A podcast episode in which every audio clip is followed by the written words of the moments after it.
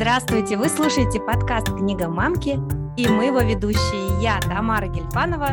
И я, Аня Едунова.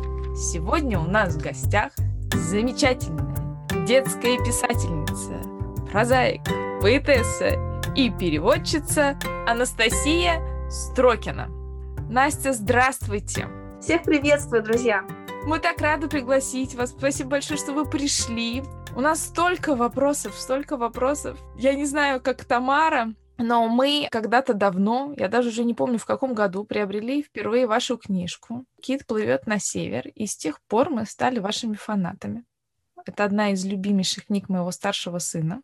Последний раз мы ее перечитывали этим летом, и вместе с друзьями в семейном детском лагере под Бостоном мы читали ее в книжном клубе. И это было увлекательнейшее занятие. Анастасия, у меня к вам вопрос. Вот когда вы писали эту книгу, на какую возрастную аудиторию вы рассчитывали? Спасибо большое за такие добрые слова в адрес моей первой, по сути, книги. Для меня это очень ценно, на самом деле. Хочется сказать в самом начале, что «Кит» скоро будет переиздан, буквально вот со дня на день. В том же издательстве «Компас ГИД» он будет под новой обложкой и в моей обновленной редакции.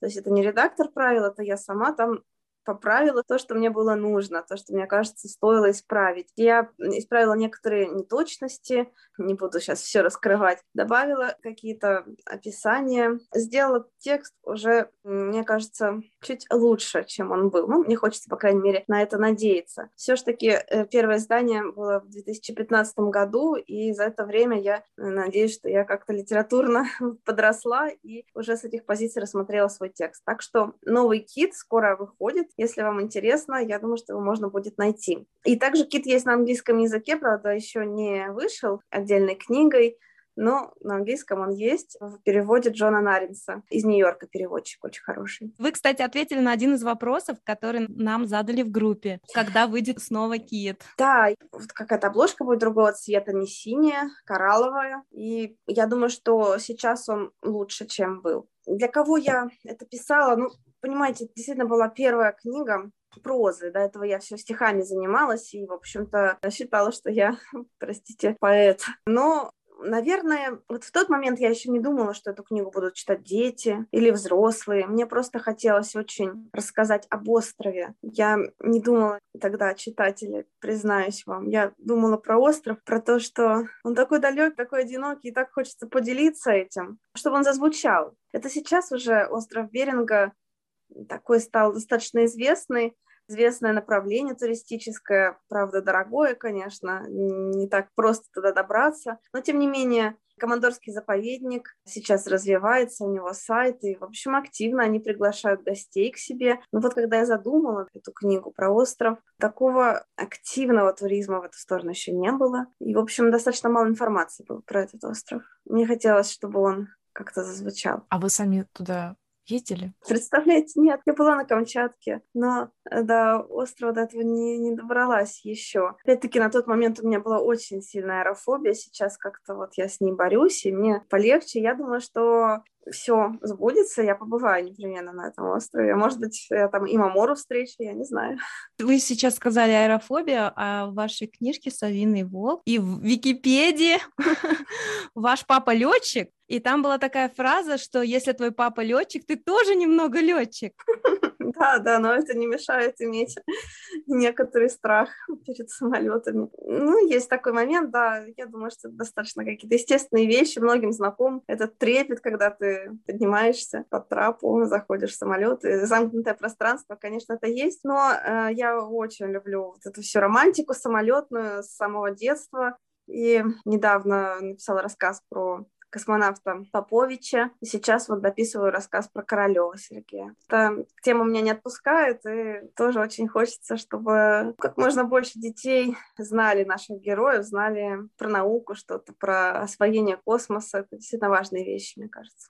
Анастасия, Тамара сейчас упомянула «Совиного волка», и я хочу задать свой немножечко странный вопрос про эту книгу. Когда я читала «Совиного волка», у меня было ощущение, что это история вашего детства. Несмотря на то, что «Совиный волк» — это такой выдуманный персонаж, но мне вот показалось, что вы писали о себе, что эта 8-летняя девочка — это вы. Я, в общем, этого и не скрываю.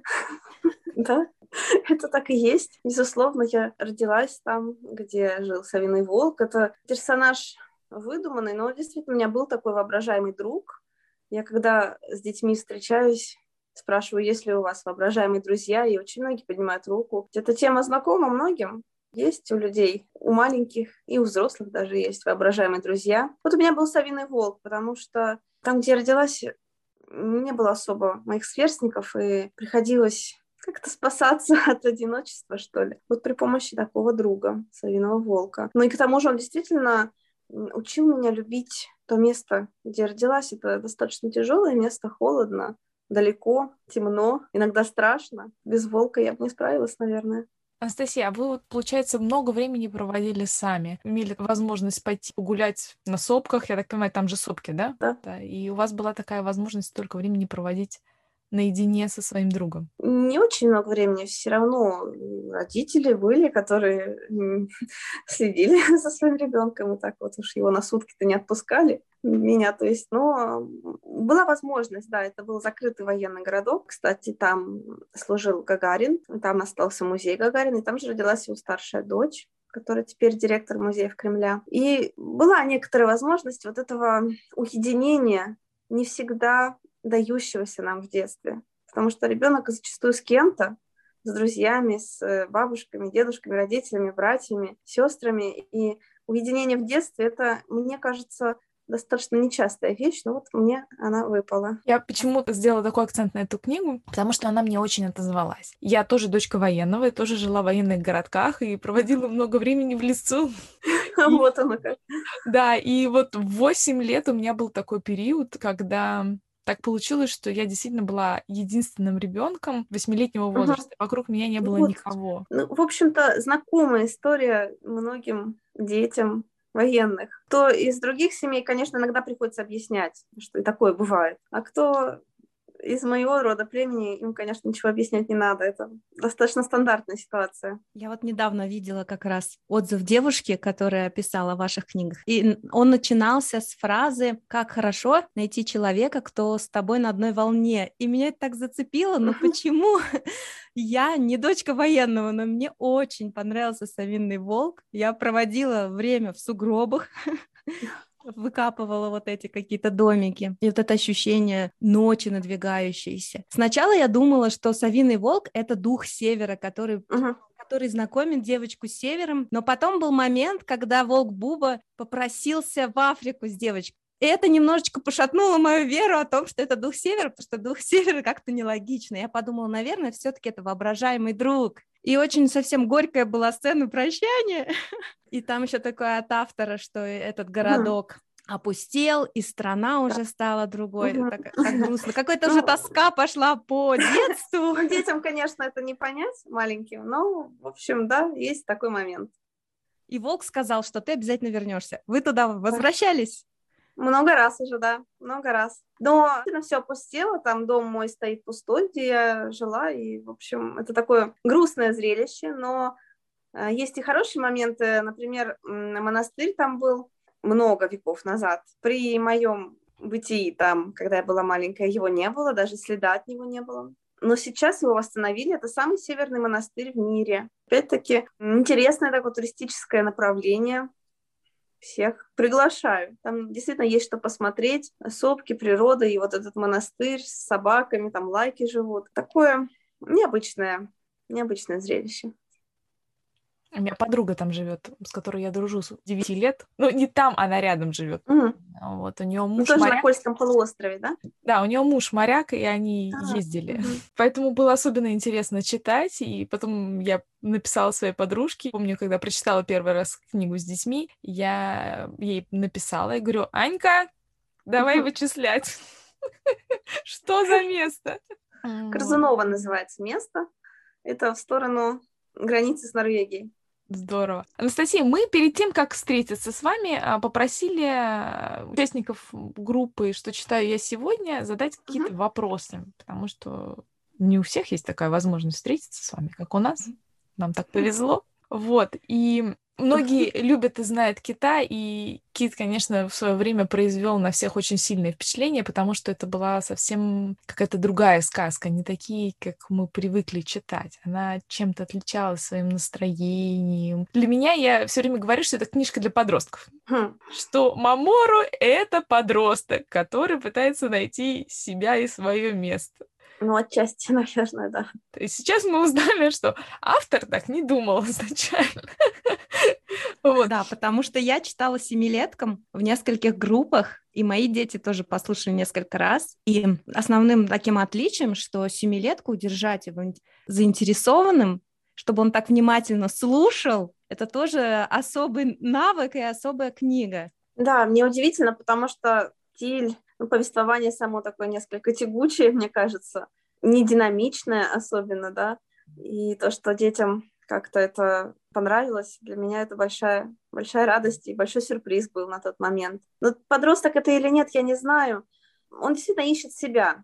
Искать себя можно в любом возрасте, но, наверное, в подростковом это самая актуальная тема, самый актуальный вопрос. И у меня есть вопрос от девочки Нади Киплингер. Надя интересуется, как вы придумываете имена своим героям?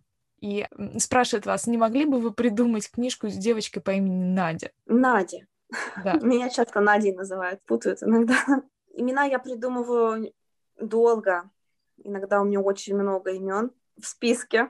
Какие-то постепенно отходят. Для каждого героя у меня целый список бывает имен. Очень долго их придумываю. Каждое имя что-то дозначит.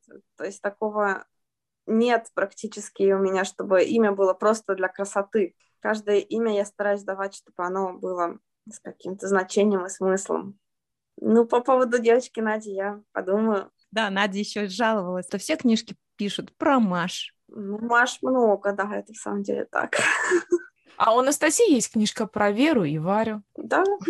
Я, кстати, обратила внимание на то, что у вас в ваших книжках, сказках часто существуют такие фантастические животные. Вот «Совиный волк», потом в «Держи облако» волколис, непосредственно Мамору в «Кит плывет на север». Даже в «Истории карманного карлика» там животные, они тоже необычные. Даже вот пес Лилли, да, он невероятно длинный. Откуда это? И вот волк. Волк-персонаж тоже, он повторяющийся. Во-первых, сказка располагает к тому, чтобы вызвать воображение неких волшебных персонажей, небывалых героев. Это, как правило, интереснее. Как они приходят, просто приходят, стучатся в голову, говорят, вот, напиши про меня. По поводу волка, я действительно очень люблю этих животных. Я поклонник, скажем так, трудов, поклонник того, что делает Ясон Бадридзе, знаменитый исследователь волков, наверное, человек единственный в мире, кто так хорошо разбирается в этих животных. И опять-таки обращаюсь ко всем, если вдруг вы не слышали про этого ученого, посмотрите, на Ютубе есть записи, и можно действительно получить большое удовольствие, даже если вы не любите волков. Но я думаю, что этот зверь такой одновременно и дикий, и одинокий, и в то же время он стайный. Он чувствует другого, чувствует партнера, чувствует того, с кем он рядом. Мне очень нравятся эти животные, но волколис не совсем выдуманный мной персонаж. Я встречала этого животного, упоминания о нем в летописях древнерусских. И поэтому я думаю, что есть вероятность, что этот зверь, в принципе, существовал. Потому что вряд ли бы в летопись стали заносить какое-то, что-то неведомое. Хотя такое тоже бывало. Люди с пёсьими головами. Но вот то, что волколис встретился мне в таком старинном документе, наводит на мысль о его возможном существовании в прошлом. По крайней мере, я в это верю. Мне нравится. Моих детей покорил волколисий язык. Сначала им просто нравилось, когда мы читали вот эти вот его «ур-ар» в конце он приговаривал, а потом выяснилось, что в самом конце книги целый словарь. Он казался маленьким, мне бы вообще хотелось какой-то большой словарь составить или какой-то грамматический справочник по волколисьему языку, но пока так. Я действительно слушала звуки, которые производят волки и лисы в разные периоды своей жизни, в разных состояниях, и как-то пыталась это все сопоставить, когда им страшно или голодно, или радостно. Ух ты, как здорово, как интересно и продумано. А у моих детей любимая книжка — это «Девятая жизнь Кота Нельсона». Причем... Потому что маленькая, наверное. Нет, им именно понравилось, что вот это «Рмяу» и про кота, она про кота. Они прослушали несколько раз на Storytel, и я заказала бумажную версию, и для меня это было открытием, как дети обрадовались. То есть для них очень было важно, для детей, иметь физический объект своей любимой истории, которую они могут взять в любой момент с полки, открыть. Они сначала перечитали, убедились, не соврал ли диктор в аудиоверсии. Они прочитали, счастливые, нашли свою любимую сцену, когда кот подпевает уличному музыканту, и начали петь. Да. Вот. И эта книга была для меня открытием. Там я узнала, что вы поэт. Позорно признаю, что до этого я не знала, а потом я стала искать книгу «Восемь минут», и ее уже нигде не найти. А мне так захотелось познакомиться с вашими стихами поближе. Ну, то вот. Давно было. Я вот сейчас в основном пишу такие стихи для детей на вырост, можно сказать. Ну, такие взросло-детские. Что касается такой взрослой, серьезной лирики, я пока отдыхаю, потому что очень много всего этого сейчас в литературном пространстве. Я думаю, что лучше помолчать, подкопить мыслей, чтобы сказать что-то более-менее ценное. Любимое стихотворение ваше у моих детей — это про оранжевый снег. Думаю, что да. Да, она очень им понравилась. Апельсиновый снег. Чудесная картина. Чудесней любой. Снег цвета апельсина летает над тобой и надо мной летает, а ты твердишь: пустяк. Так вовсе не бывает. Бывает, но не так. Бывает снег белее сметаны с молоком, он падает на ели, он укрывает дом, и снега цвет старинный останется навек. Но краской апельсинной заворожится снег, дороги запорошит, заворошит пути. Мой самый снег хороший, лети себе, лети, и ель укроет сына, ельчонка от ветров. Снег цвета апельсина снежнее всех снегов. А у нас хвост и усы — это еще не кот. Эта фраза в нашей семье, она как бы влилась. Спасибо. Вы не слышали песню из Кота Нельсона? Не присылала я вам? Я слышала на Ютубе. На Ютубе, да, вот есть там песня. Чудесная очень, да. Вообще для меня поэзия, и вот что я нашла в ваших стихах, в детских, когда каждое слово — это какая-то ассоциация, как звено ассоциативной цепочки, которая в конце стихотворения тебя непременно приведет в такое эмоциональное состояние особенное. Это даже больше, чем поэзия для меня. Спасибо. Ну, действительно, я очень люблю стихи чужие и переводить очень люблю поэзию. Это большая часть моей жизни. Я училась на поэтическом семинаре в литературном институте и изначально поступала в мастерскую поэзии. Планировала связать с этим свою жизнь, но отчасти я далеко не ушла. Я думаю, что даже если, когда я пишу прозу, я все равно думаю столбиком, и все равно эта проза во многом, мне кажется, взяла что-то вот от стихов, от лирического начала, так скажем. Еще в Википедии написано, что есть такая книжка стихов, которая вышла в Сербии. Да, есть. Что это за интересный такой момент? А на русском ее нет? Это что за такие превращения? Да, она вышла в Сербии, энтузиасты собрали стихи, перевели и стали. Продается она в Белграде, по-моему, еще где-то. Но на русском я пока не создала такой сборник, который бы я хотела вот в издательство принести. Надо будет подумать. Ну, мысли есть. Я надеюсь, что скоро появится какой-то сборник детских стихотворений. Очень важный вопрос от моих детей. Я воспользуюсь служебным положением. Скажите, пожалуйста, а у вас есть котик? Мяу. Сейчас нет котика. Но в душе у меня всегда много котиков. У меня был в детстве кот. Было много разных животных, и шиншиллы, и улитки, и попугай огромный, ара, бразильский такой попугай. Но вот в данный момент нет, потому что очень много езжу, и мне кажется, что котик может скучать. Нельзя заставлять котика скучать. Это правда. Анастасия, мы сейчас говорили про перевод ваших стихов, но вот одна из ваших основных деятельностей — это тоже перевод. Вы переводите с 4 языков. Один из самых нашумевших ваших переводов — это перевод «Дюймовочки». Самый, в общем-то, небольшой мой перевод, но так получилось, что да, он вызвал некоторую реакцию. И вопрос от Ольги Вилович-Чути. Она спрашивает, планируете ли вы еще переводить классические сказки? В общем, да. Мне бы хотелось еще Андерсена немного попереводить, какие-нибудь сказки не столь популярные у нас. В принципе, весь Андерсен переведен так или иначе, но есть сказки, которые совсем не на слуху. Мне бы вот хотелось их как-то вытащить на свет. И, в общем-то, мне это интересно. Мне нравится очень Андерсен. Ну, раз уж так началось с него, то я бы хотела вот в этом направлении продолжить работу. Но вообще переводить классическую литературу мне очень нравится. Конечно, не взялась, например, переводить Шекспира там, или что-то вот, где уже великие переводчики свое дело сделали. Если переводить что-то классическое, то я бы выбрала что-то менее излюбленное переводчиками. Вот что-то более такое редкое. И у меня следующий вопрос. Вы, когда брались за «Дюймовочку», вы осознавали, что на вас пойдет шквал критики? Просто так, что это другой перевод. Не очень я об этом думала, но догадывалась. Единственное, что меня удивило, я думала, будут критиковать сам перевод, например. Ну, дескать, что-то не понравилось в переводе, не точно. Думала, может быть, сейчас найдутся знатоки датского языка, с которыми мы на шпагах поборемся, доказывая друг другу, как мы знаем датский язык. Но критика пришла с неожиданной стороны.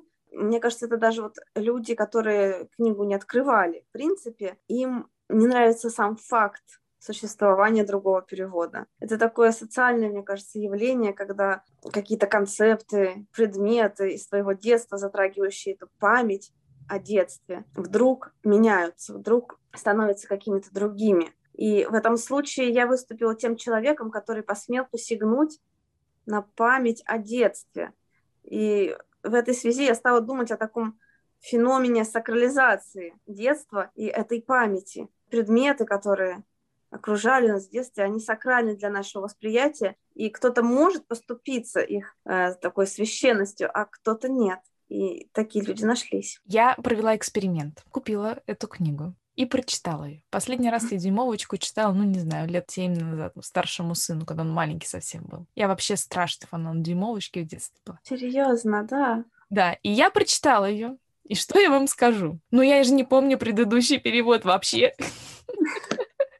Я специально не перечитывала старую сказку и прочитала ваш вариант. Прекрасная сказка, мы прочитали с младшим сыном, ему очень понравилось. И у меня не возникло никакого отторжения или вот какие-то мысли. Ну вот была фраза про «у нее даже же есть стали». Это, пожалуй, единственное, что запомнилось и отложилось, и даже я не уверена, из оригинального перевода или это было мультика, да? Из мультфильма. Вот. И я тоже про это думала очень много. То, что иногда бывает, переиздают книгу в новом переводе, все говорят, нет, это ужасная книга. А если ты ее никогда не читал в детстве, то тебе и перевод новый хорош, и все прекрасно. У меня, в принципе, достаточно классический подход к переводу, там нет никаких интерпретаций от себятины и чего-то такого. Так что я могу смело рекомендовать детям, они ничего лишнего из этого текста не узнают и не увидят. В то же время очень хорошие новые переводы сейчас выходят, и заново переведен Марсель Пруст, и Франц Кафка, и того же Шекспира, в общем, продолжают переводить, перепереводить. Жизнь идет, и многие переводы очень-очень хорошие. Это на самом деле так. Ну, про перевод я хотела спросить. Вот «Последний бумажный журавлик» и «В тени Холокоста» — такие тяжелые темы, такие тяжелые книги. Как такое переводить? Переводчик немножко на хирурга похож, я думаю, и эмоционально справляется с разными темами. У меня была в работе книга Рени Шпингель, да, вот как раз «Дневник Холокоста». Он девочка. В 17 или 18 лет ее убили. И вот после нее остался этот дневник со стихами. Ну, конечно, это эмоционально непросто, если ты вкладываешься в работу, не переводишь так от балды, лишь бы сдать в издательство. Конечно, это некоторая эмоциональная затрата, но это очень тоже интересный опыт, от которого я никогда не отказываюсь. Если мне книга кажется перспективной, заслуживающей внимания, я всегда возьмусь, вне зависимости от того, какую тему она затрагивает. У нас был вопрос, я немножечко уведу в сторону грустных тем, снова про перевод. Вам больше нравится писать или переводить? Под настроение, на самом деле. И то я очень люблю. Ну, переводить мне вот ужасно, я люблю переводить. Хотя это такая вот работа исключительно кропотливая, долгая, медленная, сложная. Тяжело сидеть так очень долго за текстом. То есть это и физически непросто. Но это, наверное, у меня вместо, не знаю, может так, принижу чуть-чуть перевод, но вместо вязания, потому что кто-то, хотя вязать можно тоже шедевр на самом деле. Кто-то вот мелкую моторику руками, да, работает, такую красоту может сотворить. А у меня вот вместо такой мелкой моторики у меня мелкая возня с буквами, с чужими словами, с чужими фразами. Но мне это очень нравится, это очень интересно. Мне кажется, находить какие-то стихи, особенно я люблю переводить стихи, или какие-то тексты неизвестные, еще неизведанные, делиться ими, расширять наши познания друг о друге. Да, мне кажется, это чувствуется в ваших сказках. Желание познать, разобраться, почувствовать. Одна из тем, которая, мне кажется, у вас во всех ваших сказках проходит нитью такой, это тема про мечту. Угу. Что мечта — это как дорога, это как путь, а не как цель. Ой, по-разному. Ну, вообще, если по жизни сказать, для меня, наверное, самое главное действительно путь. И эта мысль основная в книге «Держи облако», она там, в общем, явственно показана. Этот путь может быть с мечтой, может быть без мечты, он может быть чистый, может быть, с какими-то препятствиями и сюжетами на этом пути. Но вот само движение — это, наверное, самое главное. Ну, в общем, это не я, конечно, придумала. Просто я присоединилась к этому, ну, к этой философии, скажем так. Как вы относитесь к тому, что вас называют представителем жанра философской сказки? Вы знаете, мне бы очень приятно было к этому хоть как-то относиться, да, если я действительно представитель такого жанра, то, наверное, это неплохо. Я не знаю, кто это сказал, но это уже пошло, да, я не первый раз это слышу. Я вообще большой поклонник философии. И много книг по философии читаю. Я не могу назвать себя философом профессиональным, конечно же, нет. Но философ-любитель наверняка. Очень много литературы прочитано и, в общем, продолжает читаться мною регулярно. Я действительно люблю этот вид человеческой мысли, может быть, даже больше, чем художественную литературу. То есть, если посмотреть на мою библиотеку, позади меня только маленькая часть моей библиотеки, там в основном будут книги по философии, по этнографии, фольклористике, вот что-то такое. Очень интересно. Я пока не забыла, хочу задать вопрос, который мы для себя не решили и не поняли. Когда мы читали с младшим сыном «Бусина карманного карлика», там девочка Вера построила башенку из снежков. И там в этой башенке, в маяке, кто-то сидел. И мы не смогли найти ответ на этот вопрос. Кто же там сидел? Вот прочитали всю книжку и так и не смогли понять. Внимание, правильный ответ. Это читатель, который сидит и за всем наблюдает. Ну вот! Это вы там сидите. Это были мы. Ну кто же знал? А мы гадали с ребенком. Он говорит, кто же это? Я говорю, я не знаю, я даже не могу представить, кто это. Вот я теперь ему расскажу, вот он удивится. А у меня вопрос такой. Мы за вами следим, но не в буквальном смысле, а в соцсетях. И, да, и знаем про вашу поездку в Мексику. Это такая колоритная, такая жгучая, горячая страна. И да, вы еще были в Мехико, в столице. И у меня такой вопрос. Насколько она вас впечатлила? Появились ли у вас какие-то такие яркие образы, которые поселились в голове и просятся теперь, чтобы вы о них написали? Вот о своей поездке в Мексику. Мне кажется, невозможно вернуться из Мексики без образов, без воспоминаний, без впечатлений. Только уж совсем, если ты камень. Ну, безусловно, исключительно интересное место. Я очень жалею, что только Мехико мне удалось посмотреть. Очень хочется, конечно, побывать и в других городах, в других штатах. Но я надеюсь, что это осуществится когда-нибудь. Ну, вот я привезла с собой оттуда книгу писем Октавия Паз, одного из моих любимых поэтов. И, может быть, ну, как минимум я прочитаю, не знаю, может быть, что-нибудь переведу оттуда, но прочитаю точно. Я большой поклонник его творчества. Вообще, мексиканская поэзия — удивительное явление в современной литературе. Она потихоньку приходит, и в русскую литературу тоже есть энтузиасты, переводчики, но их не так много, и все равно это такая терра инкогнита. Я не знаю, насколько вот в других странах мира, в Америке, в Европе знают о существовании в целом мексиканской поэзии. Это очень своеобычный мир, как, в общем, и вся мексиканская литература, мне кажется. Литературные, наверное, впечатления одни из самых сильных. Я повторюсь, что приобрела там эту книгу, походила по музеям, была в музее мексиканского поэта. Тоже очень все это интересно, конечно. Ну и потом вот эта вся эстетика смерти, то, что вот у них День мертвых, такой раскрученный уже туристический, скажем так, праздник, да.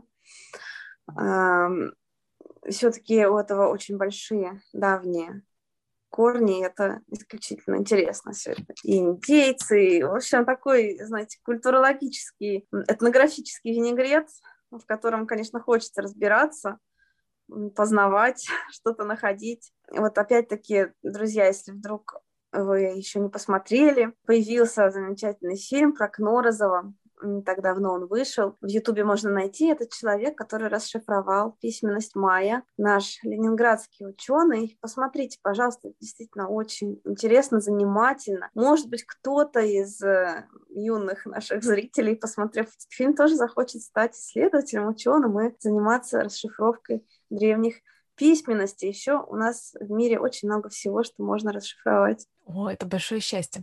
Но я сейчас коварно зацеплюсь за фразу, которую вы сказали в самом начале.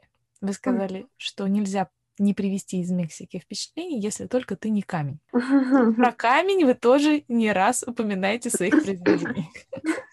Вот в «Держи облако» это было последний раз, когда я читала, снова встретилась с фразой про камень, если ты не камень.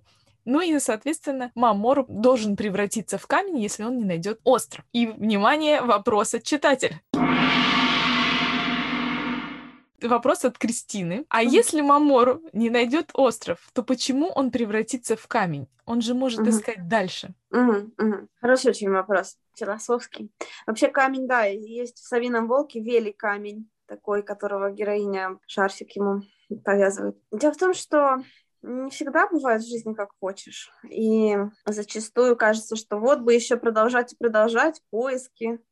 Но у каждого пути есть конец. И конец пути Мамору, который не сможет найти свой остров, не найдет свое предназначение, именно таков он превращается в камень. Почему в камень? Ну, это такой закон. У Мамору свой мир, своя система. И он в этой системе существует. Как люди в конце уходят, так и Мамору. К сожалению, неудачный Мамору, который ошибется в выборе, он становится камнем. Так заведено. И теряет вот возможность получать впечатление. Знаете, я не уверена, что камни совсем уж не могут получать впечатление. Мне кажется, они какую-то память свою имеют. Ну да, а он становится холодным и одиноким. И, я думаю, на дне ему будет сыро и грустно. Да, нам тоже немножечко грустно. У нас время подходит к концу, и нам надо прощаться. Анастасия, спасибо большое, что вы пришли. Было очень интересно, очень здорово. И я поняла, слушая вас, что ваши книжки, они такие же, как и вы. Размеренные. Надеюсь, приятное впечатление от книжки. Да, очень. Я просто теперь в голове прокручиваю тексты и слышу вашим голосом. У меня сразу автоматически переключается, и я такая, вот как их надо читать. Потому что я много читаю вслух, и мне очень, на самом деле, интересно всегда услышать, как разговаривает автор, как он читает свое произведение. Вот сейчас я вас послушала, и я получила новые впечатления, осознание книг, которые мы так любим читать. Спасибо. Я тоже, кстати, думаю, что человек — это голос. А я не успела задать свой вопрос про коллекцию чемоданов. Задай! Вот Мамору, он тоже путешествовал. И я подозреваю, вы тоже любите путешествовать. Расскажите, пожалуйста, про свою коллекцию чемоданов. Мой звездный час. Действительно, у меня есть пока скромная очень коллекция, но мне хочется, чтобы однажды это был музей, куда бы приезжали люди из разных стран, ну и, конечно же, из ближайших городов. Мои друзья отовсюду, чтобы приехали, посмотрели, какие бывают на свете удивительные чемоданы. И у каждого своя история. У меня есть чемодан, которому больше 100 лет, и он принадлежал одной известной актрисе по имени Варвара Кострова. И я надеюсь, что скоро в моей коллекции будет еще несколько очень интересных экземпляров. Сейчас вот она небольшая, но вся выставлена в библиотеке в городе Павловске под Петербургом. Такой город-музей. И мне бы очень хотелось, чтобы однажды у меня появился настоящий свой собственный маленький, а может быть и не очень маленький музей багажа, старинных предметов багажа, потому что ведь как это развивает фантазию, мне кажется, можно представлять, как люди путешествовали, как они спешили на поезд или на самолет, или просто карету дама какая-нибудь шла, садилась, и ее вещи уже были погружены, там это были сундуки каретные, или какой-нибудь господин с чемоданом 30-х годов. Это все исключительно интересно, это наша история, такая вот показанная через, казалось бы, бытовые, простые вещи, но они заряжены памятью. Вот эту память мне хочется сохранить, мне хочется, чтобы она и дальше жила, и каким-то образом касалась сердец других людей. Так трогательно.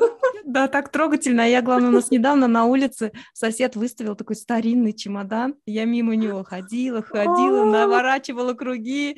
А муж мне сказал, даже не думай. Я понял же, что ты задумала. Нет, оставь здесь, у нас дома полно барахла. Не всегда это барахло. Есть действительно очень ценные предметы. Конкретно про тот чемодан, не про вашу коллекцию. То есть это какой-то старый очень чемодан, мы даже не знаем его историю. Ну, может быть, она очень интересная, на самом деле. Жаль, что меня там не было рядом. Я бы его оценила. Я уже теперь разбираюсь в чемоданах неплохо. Например, чемоданы, если это Луи Вьюитон, к примеру, столетней давности, это может стоить целое состояние. Мы можем теперь вам фотографировать чемоданы, которые встречаем, и спрашивать, брать или не брать? Я буду вам очень признательна. Давайте. Я буду точно. Договорились. Давайте на этой счастливой ноте попрощаемся. И теперь все будут знать про ваш потенциальный музей чемоданов. Да, друзья, всех приглашаю заранее. Что поняла? Слушаю вас, и у меня в голове рисуется картина. Вы не только пишете так, что можно представить, но и воображение рисует все, что вы говорите. Работает так же фантастически. Благодарю. Спасибо большое, что пришли, и за ваши книжки замечательные, за прекрасные часы, которые мы проводим с детьми, читая ваши книги. Спасибо. Надеюсь на новые встречи, друзья. Всего самого хорошего. До скорой встречи. До свидания. Пока-пока. Пока.